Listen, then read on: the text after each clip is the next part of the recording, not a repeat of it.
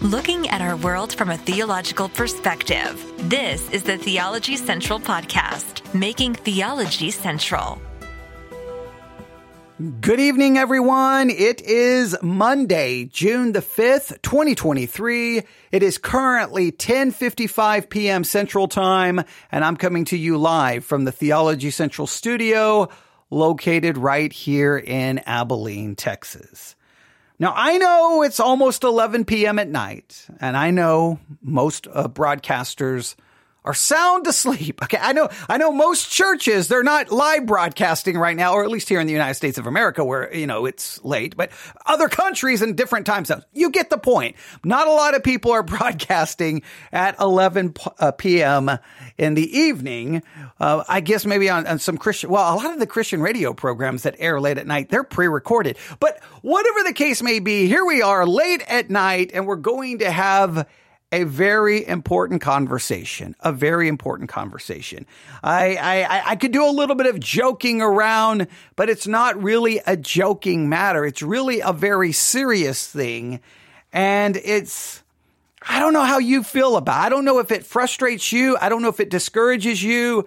I don't know I don't know if it, it, it almost leads to a, a feeling of depression, but I, all of those feelings, I, when I start thinking about this, it, it makes me, it makes me very frustrated. It definitely discourages me. It definitely makes me have feelings of depression, but it's a sad reality in the world of Christianity. And so we're going to talk about it. It deals a lot with the nature of salvation. And hopefully not only will this be important practically, but maybe challenge you a little bit theologically. I am very aware that a large number of people who hear this are going to have strong feelings against what I'm saying. There's not going to be a lot of feelings of support. There's going to be lots of feelings of disagreement, but I, I want to at least try to challenge you to think. So the, for this late night, let's do a little bit of theology, a little bit of practical theology, a little bit of soteriology and let's uh, really put our thinking caps on and hopefully this will be beneficial. And for those who do not listen live, you listen tomorrow or whenever, hopefully you'll find this to be beneficial as well. Let's begin by going to my journal. All right, let's go to my journal. And here, almost in the middle of my journal, I wrote down two very simple questions. The first one you're going to think is absurd, but it's very important to this discussion. Are you ready? Here's question number one. How long are you saved? How long are you saved? When you become saved, are you saved forever or are you only saved for a short period of time? Are you saved for eternity? Or only are you only saved until well the Christian majority look at you and say you are not one of us. How long are you saved? Now typically now we know that there are some Christians out there who claim that you can lose your salvation. Obviously there's entire denominations who believe you can lose your salvation. But for uh, for and I'm just going to be I, I don't want to be mean but I believe anyone who holds to a very biblical understanding of salvation by uh, salvation by grace alone through faith alone because of Christ alone believes that when you become saved you are saved for eternity your sins are paid for you are forgiven and the righteousness of Christ is imputed to your account so there's no way to lose your salvation unless you can un, you can find a way for Christ not to have paid for my sins and you can remove his imputed righteousness. If you can't do those two things, then I am saved forever because well, all my sins are paid for and I'm declared to be perfectly righteous because Christ's righteousness is imputed to my account. Right? You'd have to basically, you'd have to change the work of Christ. You would have to uh, basically go to heaven and pull Christ away from the right hand of the Father and say, all of your work was useless and meaningless and you didn't accomplish anything. I mean, that's basically what you would have to do. So we ba- we typically say you are saved forever. We say that, but I think then we contradict ourselves. And let me explain in a minute. So there's the first question. How long are you saved? Now here is the second question. I want you to really think about this one. How bad of sin may not be grammatically correct, but I'm stating it this way for a reason. How bad of a sin or how bad of sins can you commit as a saved person? How egregious, how, how grievous of sin can you commit as a Christian? Can you only commit one really bad sin? Can you commit 10 really bad sins? Can you commit 30 really bad sins? How many bad sins can you commit? And who gets to determine how bad the sin is? Right? Is it a bad sin to not love the Lord your God with all your heart, mind, body, and soul? Is that a really bad sin or is that because I think we're kind of perpetually in that sin, right? Be ye holy as God is holy. Is that a bad sin? Like how, how bad of sin can you commit as a Christian?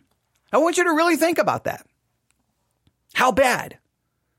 How bad of sin can you commit and be a Christian? How bad? Because this is where the issue always becomes very controversial, right? Because, oh, wait, wait, wait, wait, wait, wait, wait. As soon as you commit a sin that is too bad, right? No, nobody really ever gives you the list, right? When you become saved, they don't call you in and say, Hey, congratulations, you are saved and you are saved for eternity. However, you didn't read the fine print. If you commit this sin or this sin or this sin or this sin, then you were never saved. If you commit th- if you commit this sin 10 times, you were never saved. If you commit this sin 20 times, you were never saved. Now you say, no, no, no, no, that's not what we believe. No, yes, that is what Christians believe. People who believe that you are saved for eternity will then immediately call your salvation into question if you commit a bad sin. But how many bad sins? Is it one really, really, really bad sin? Like how many?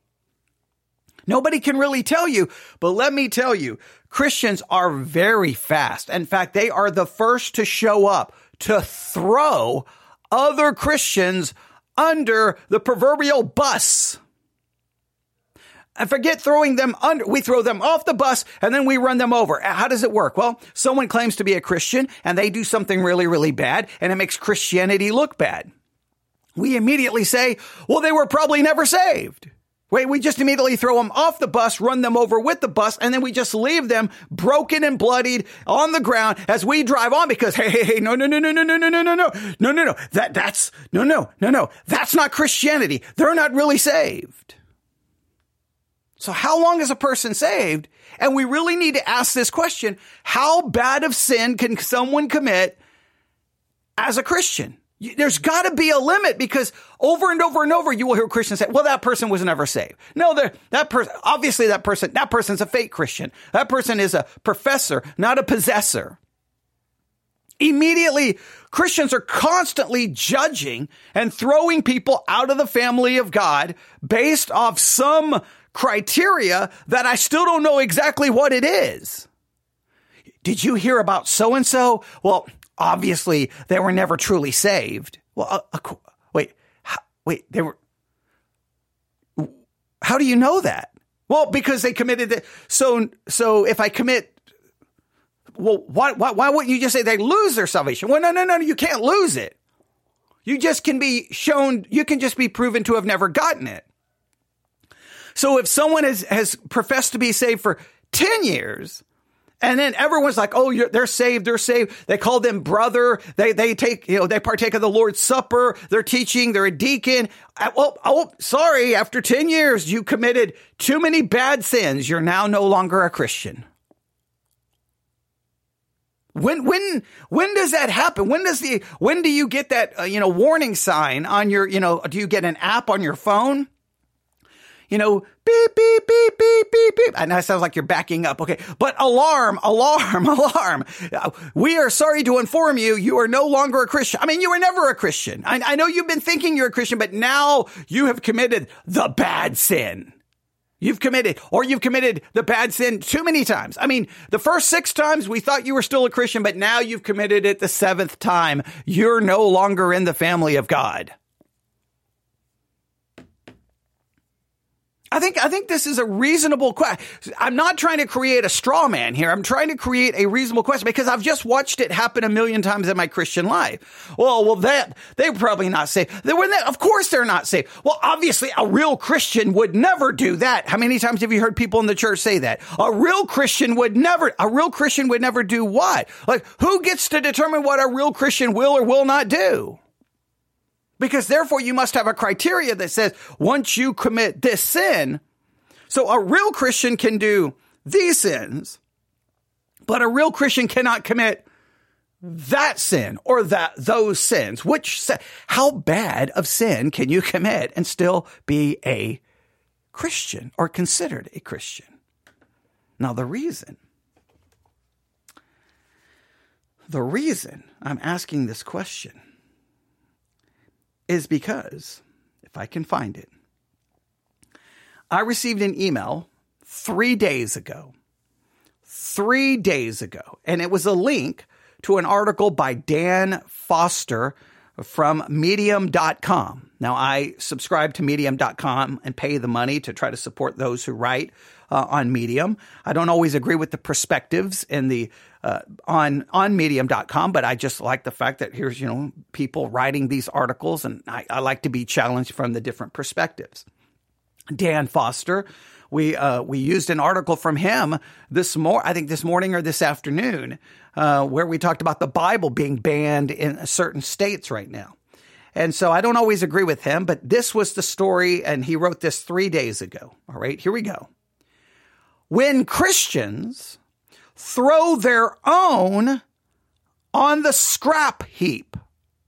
Now I use the the image of being thrown under the bus. They he uses the idea of the scrap heap. Hey, it's just scrap. Um, Okay, all right. Uh, someone just asked a question and or, or made a statement.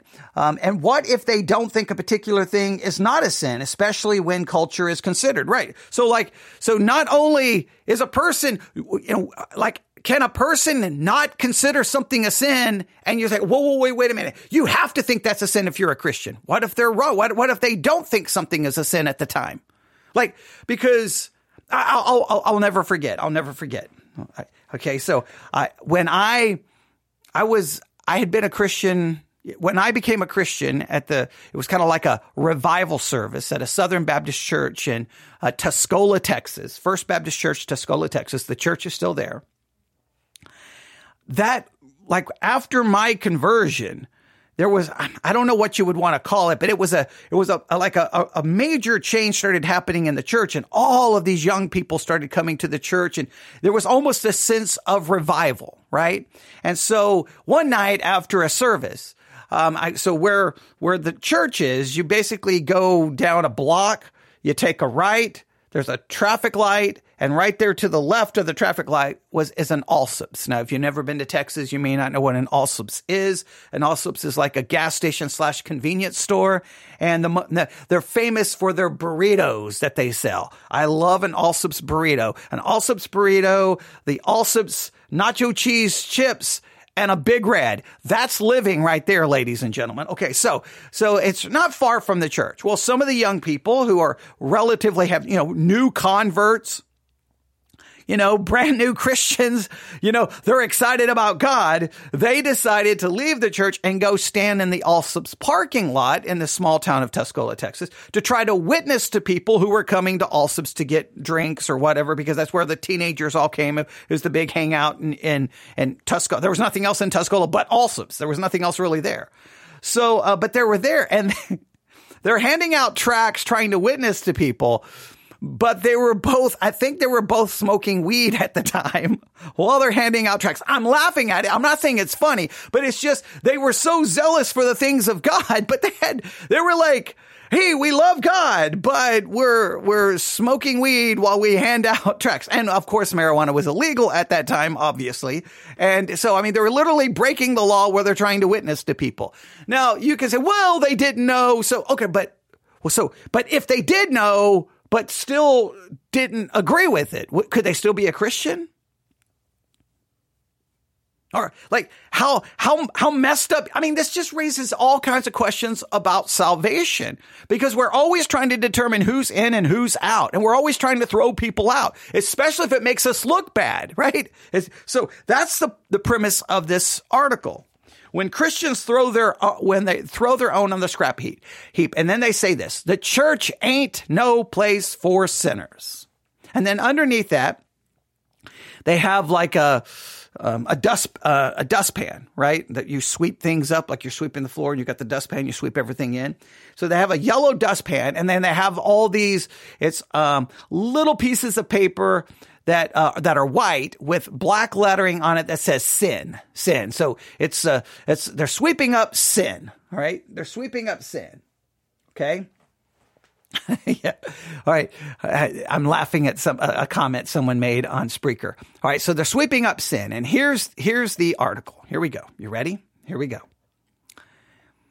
In a recent blog post, I wrote about an unsettling incident where a group of Christians defaced a sacred First Nation site by engraving the words Jesus saves across an ancient rock formation with a power tool.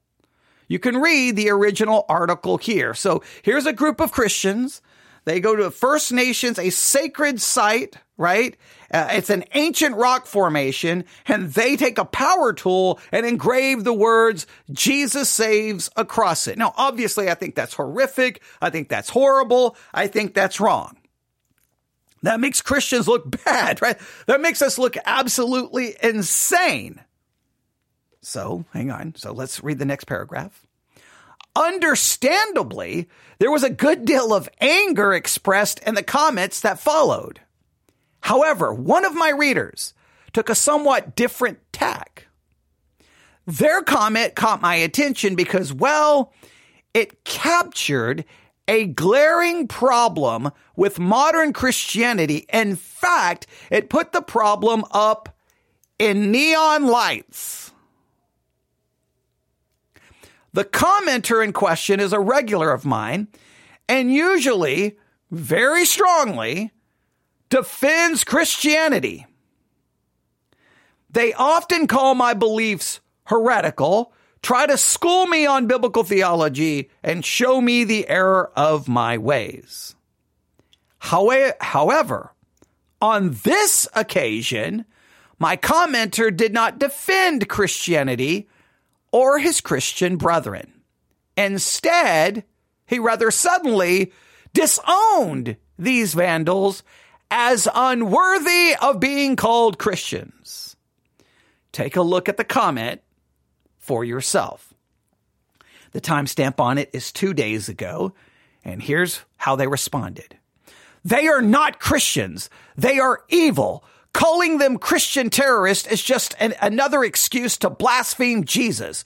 We need not call it, we need to call it for what it is. Not related the God's way exampled by Jesus. So immediately this person is like, no, no, no, those aren't Christians. How, no, no, no, no, don't call them Christian terrorists. Don't call them, no, no, no, no, no, no. They're not Christians. And we, and this has been a typical tact within the Christian world forever. Somebody does something horrible.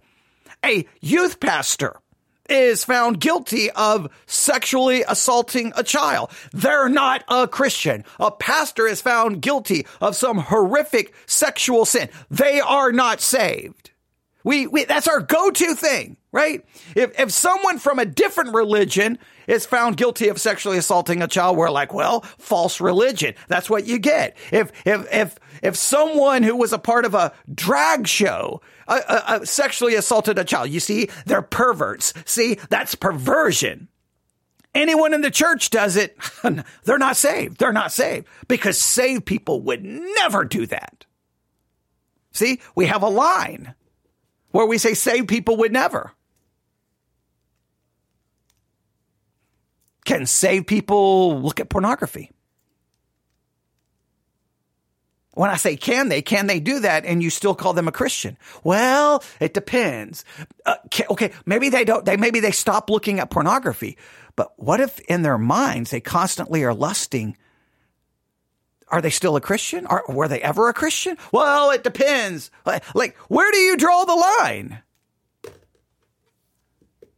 See, in this case, this person person's like, they typically defend Christianity. But wait, wait, wait, this, this is going to make Christians look like a bunch of crazy people who just defaced this sacred monument and they're basically terrorists. This is horrible. They used a power tool to deface a, a, you know, a sacred site. I mean, this is horrible. No, no, no, no, no, no. That, they're not, just immediately disavow, throw them under the bus. Boom, gone, done. Now, I am not saying this in a judgmental way because I want to make it very clear. I did the same thing a good portion of my Christian life. I'd hear something. Well, clearly they're not Christian. I mean, not, not everyone who claims to be a Christian is a Christian. So clearly they're not saved. Like I, like I had some like, you know, supernatural insight. Well, they're not saved. They're not saved. They're not saved. They're not saved. They're not saved. They're not saved. They're not saved. They're not saved. They're not saved. They're not saved. They're not saved. And then finally I started realizing it took me a long time before I realized, well, wait a minute. What makes them not saved?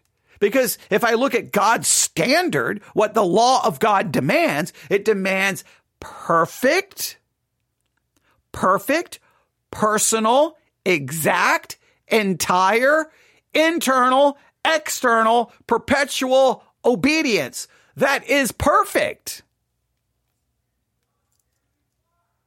God's law demands a perfect, personal, exact, entire, internal, external, perpetual obedience.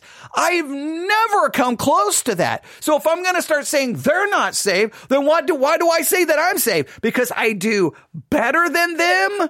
Do better because I don't commit that sin? But what about all the sins I do commit?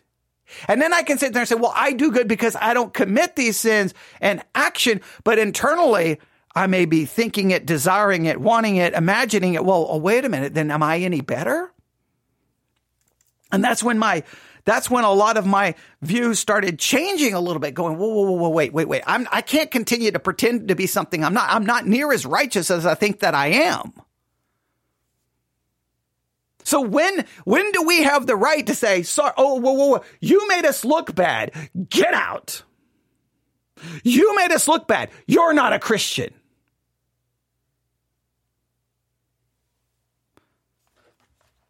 This article continues. He just put first one word, ouch, with an exclamation mark. This led me to ponder something that I've noticed about the way that Christians treat other Christians who fail. It's never pretty when a sinner falls into the hands of another sinner.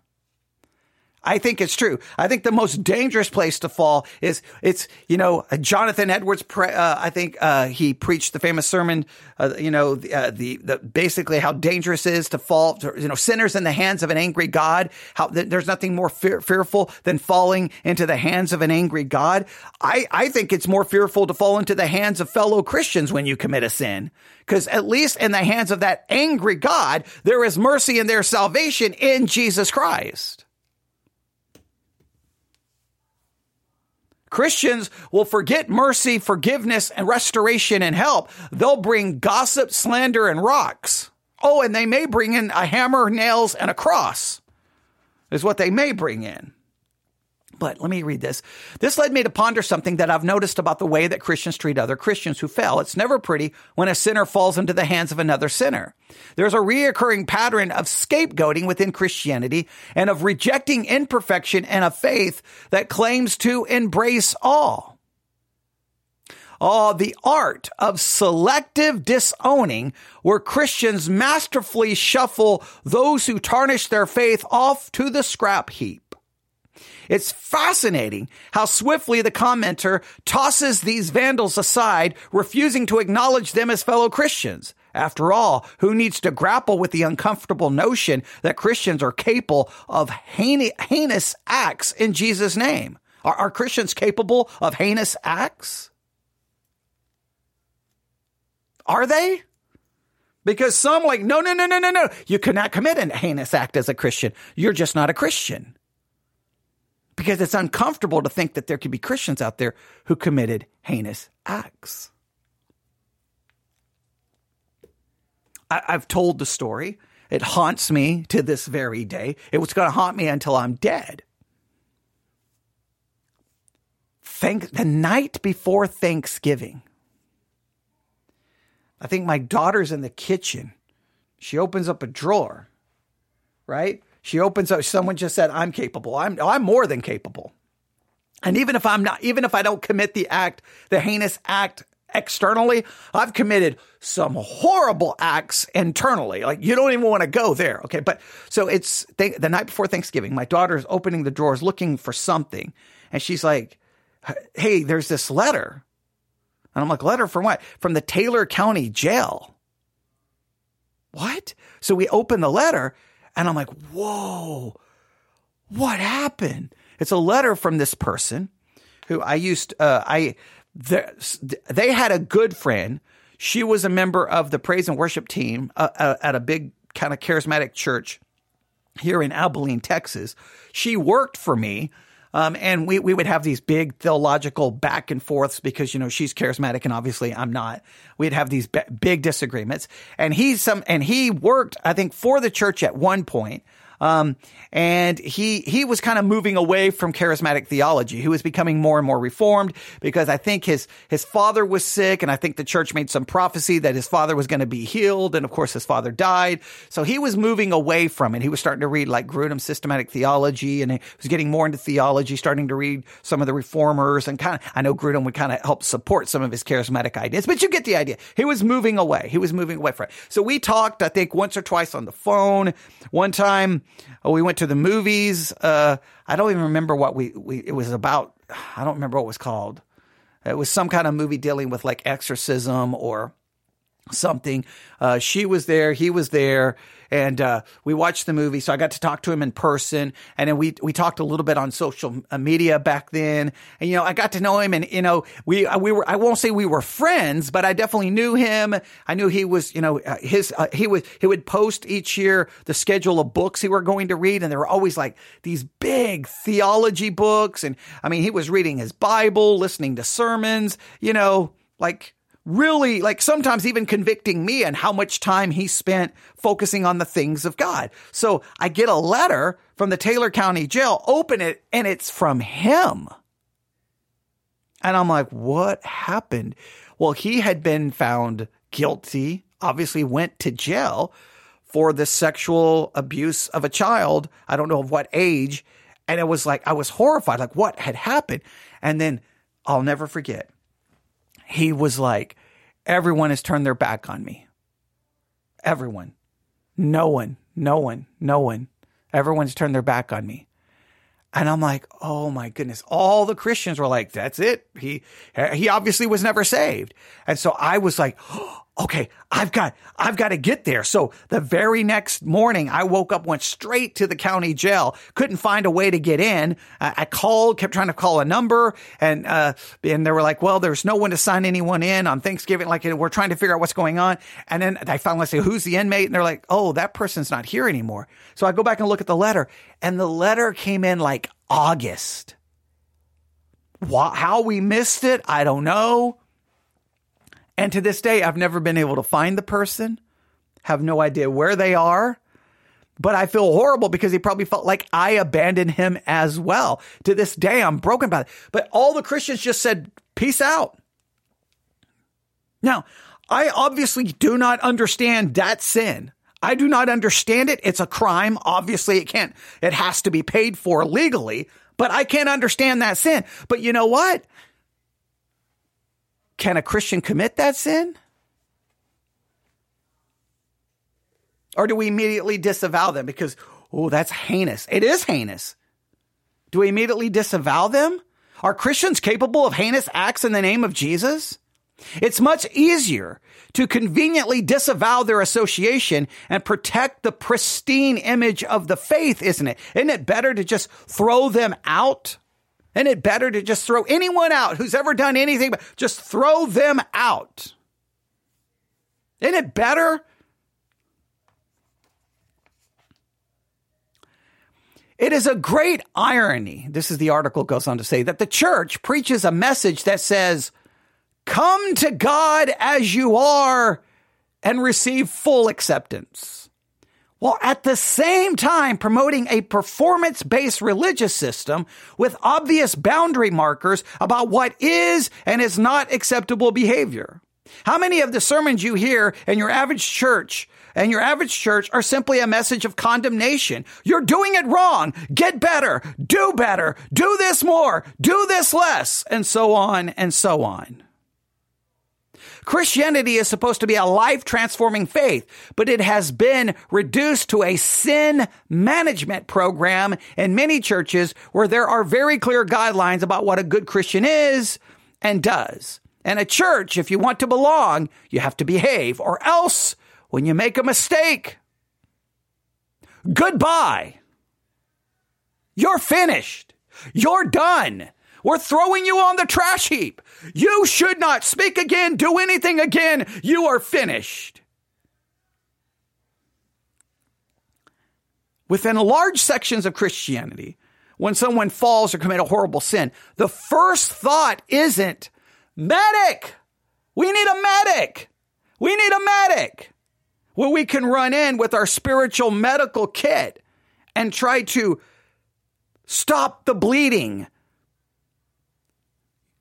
you know, patch up the wound, add stitches, give them medicine, give them a shot to stop the infection. We, we don't run it. No, no, no. We don't scream medic. We scream, you're never saved. You were never saved. You can never do anything ever again. Go away and just die. Now, we won't say it that way, of course, because, you know, we're good Christians, but that's basically what happens. Oh, you better stand up in front of everyone and apologize. We're going to publicly shame you, publicly humiliate you. It's not medic, run, cover, protect, restore, heal.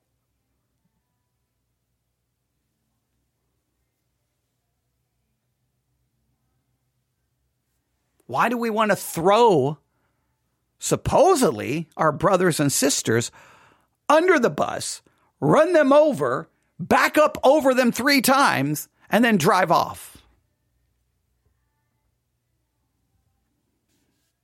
Now, someone just asked, how does church discipline fit in? Oh, oh, I look, I understand the Bible calls for church discipline. I'm not in any way ignoring. Obviously, church discipline comes into play when the person is just absolutely like, I don't care. I'm not listening to you. I'm not repenting. I'm not, I'm going to continue to do whatever I want, whenever I want. Just full blown outward rebellion. They just don't care they're just basically telling you drop dead. I don't care about your Bible. I don't care about Jesus. I don't care about God. Well, then at that point, you may be forced, but it would be the, like the absolutely last thing. You, you would want to do everything in your power to avoid it. Then you would exercise church discipline, but that would be like, you would do everything in your power. That would just be someone who basically is like, I don't care not someone who's like, I've just because they've sinned. Your first thought is to go in to, to restore, to help, to love, to, to not call into question their salvation, but to go and try to, and then if, if they're like, get away from me, draw, I don't care. I don't care about anything. Leave me alone. I, I don't care. I don't even, I don't care about anything. Well, then, okay. Maybe, but that would be the last, last, last, last, last, last thing. You would do everything in your power to avoid it, not run to it. They go on to say this. Let's take a moment and marvel at the ideal Christian, shall we? A paragon of virtue. They embody flawless piety, unwavering faith, and an impeccable moral compass. They would never dare to deface a sacred site or commit acts contrary to the teachings of Jesus. No, no, they are the epitome of righteousness and holiness, donning halos while the rest of us mere mortals stumble along, wrestling with our imperfections. My commenter assumes that these vandals couldn't possibly be Christians because good Christians would never behave in this way. Of course, I'm vexed by the suggestion that a non-believer would carve the words Jesus saves into a rock face. I mean, why? I mean, that, that it would be kind of funny. All right.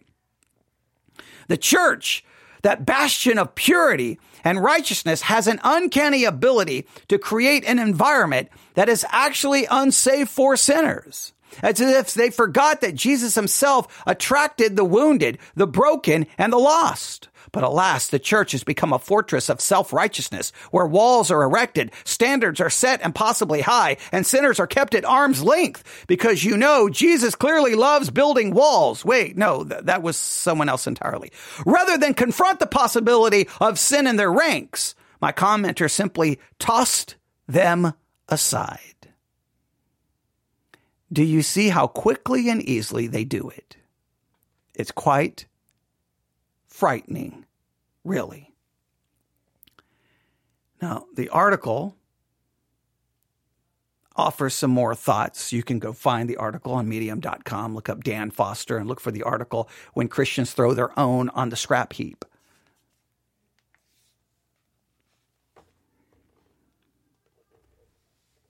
Christianity does have a long history of doing this. And, and the reason it happens, I want to make sure you understand it happens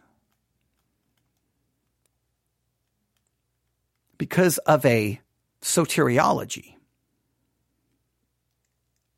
A soteriology that says if someone is truly saved, then they will do this, this, this, this, this, this, and they will not do this, this, this, this, this. Even though they say you're saved by grace alone, through faith alone, because of Christ alone, all of a sudden it's like, no, no, no, no. If you don't do this and this and this and this, and if you do this and this and this, you're not saved. Making it a works-based system. Even saying, no, no, no, no, no. I'm not saying you're saved by your works. I'm saying if you don't have the works, you prove you were never saved. Meaning, if I don't have the works, then I'm not saved. Meaning I have to have the works.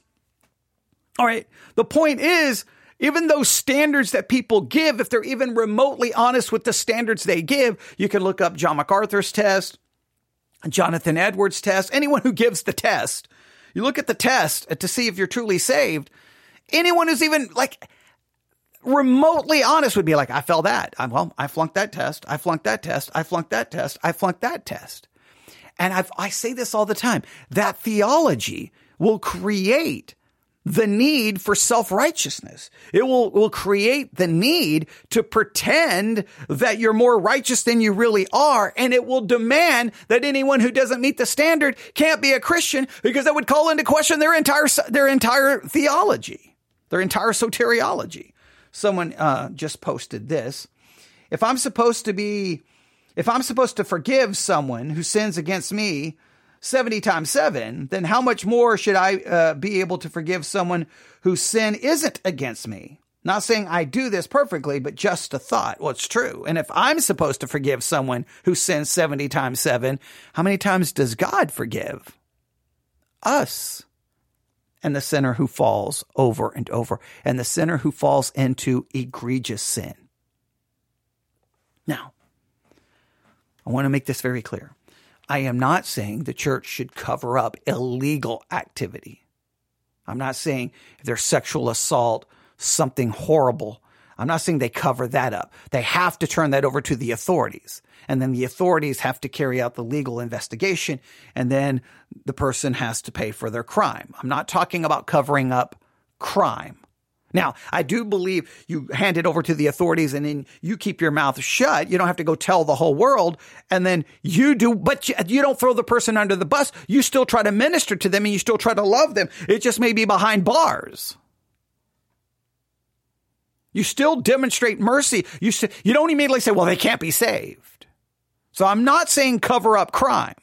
But any other situation, instead of running out there to gossip, slander, and condemn, how about we run with a medical kit? Again, I always just picture it as battlefield medicine. When someone goes down, you scream medic, and then the medic comes running out there on the front lines to do what they can to bandage them up, to stop the bleeding, to do whatever is necessary to get them back to the first echelon, echelon of medical care where you can then try to do, you know, do a little bit more, you know, medical procedures to try to, you know, to, to stabilize them. And then you try to aerovac them out to another echelon, of medical care where then you, and then you go to the next and next. As someone who is in, in the medical world and the military, that's the way it works. Battlefield medicine, you're doing everything you can to just try to preserve life as much as possible. Then you get them a little further back. You try to do more uh, a, a, greater level of medical care. And then if necessary, then you even get them further back to, you know, completely away from the battlefield and maybe even in another, uh, you know, kind of like not even near the front lines where you can do maybe then full blown, you know, surgical procedures. And, and in many cases, you know, they may not even be coming back to the battlefield. That, that may be the end of their military career. Who knows? It just depends. But I, I just think of it the same way spiritually. Oh man, that person, whoa, they just, they are wounded horribly. Then we come running in and we cover up. We cover up and we help and we restore and we love. We don't go, oh, guys, guys, guys, no, no, no, no, no, no, no, no, no, no, don't look, don't look, don't look, don't look, don't look. That's not a Christian. That's not a Christian. That's not a, no, no, no. Not, no way they can be saved and do that. No way. There's just no way. We don't do that. If the person is a Christian, all of their sins have been forgiven, past, present, future. Right? Jesus died for them all. They're covered in the imputed righteousness. They may be laying there broken, bloodied. Maybe the leg is pointing the wrong direction and they're, they're bleeding out, but they are covered in the perfect righteousness of Christ. I see, I, I don't ignore the sin, but I remember of what they are in Christ. And then we're like, okay, we've got a problem here. We've got to, we got to try to patch you up and put you back together. Now, I wish it was always that simple because we do know those fall into great sin and then you try to help and they're like leave me alone. I'm going to do what i want. Just back off. You can't tell me what to do. And that's always sad when that happens.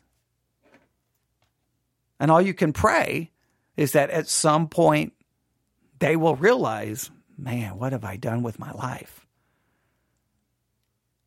What have i done? You said well when do you determine they're not saved i don't ever make that determination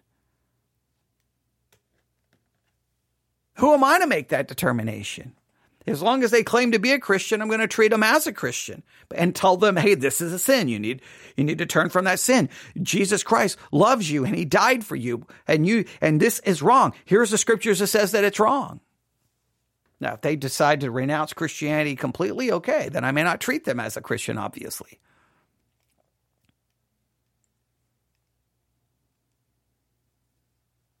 But I think we, we get this so wrong. when people fall, they don't need stones, slander, they don't need condemnation, they don't need to be crucified. They need medicine. They need the, the gospel of Jesus Christ. They need love. They need protection. Love covers a multitude of sins. They need medicine. They need the medic to come there to try to put them back together. Those of us who are spiritual restore such a one who's overtaken in a fault. We over, we restore those people who've basically been ripped apart by sin. What Christians want to do is, even those who try to restore, they're always like, "We, you can be restored," and then we immediately come in with, "But, however, here are the 17 consequences. Who are you to give the consequences? Where did, did you create the list of consequences? No, you don't do that. You, you bring to res- restoration and you, and you begin to just try to help them back.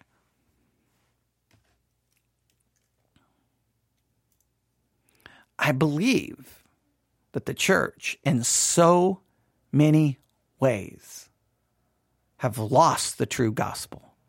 We are now the church in, in America has become so much a law based, performance based, morality system that is so law focused that the gospel has almost been abandoned in any meaningful way. We still pay lip service to the gospel.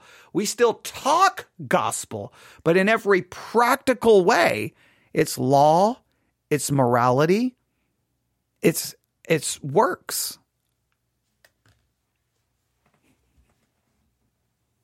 Email me news if at yahoo.com, news if at yahoo.com, news if at yahoo.com. For anyone who has fallen into sin, you've destroyed your life, maybe your family, you've brought shame to the name of Christ, and you've brought shame to others Remember, the blood of Jesus Christ can wash away all sin. There is hope and forgiveness in Christ. Don't worry about what other Christians say about you. Don't matter if they've even abandoned you. Run to Christ for forgiveness. Confess your sin. Accept the free forgiveness that flows from the sacrifice of Christ. Remember oh, that in Christ you are perfect, holy, and righteous, no matter how imperfect you are in practice. Find hope in the forgiveness that comes from Christ. Do not excuse your sin. Do not cover up your sin. Acknowledge it. But don't run from God, run to God, no matter what Christians have said about you, abandoned you, or have thrown you under the bus. Because they don't speak for the gospel. Thanks for listening. Everyone have a great night. God bless.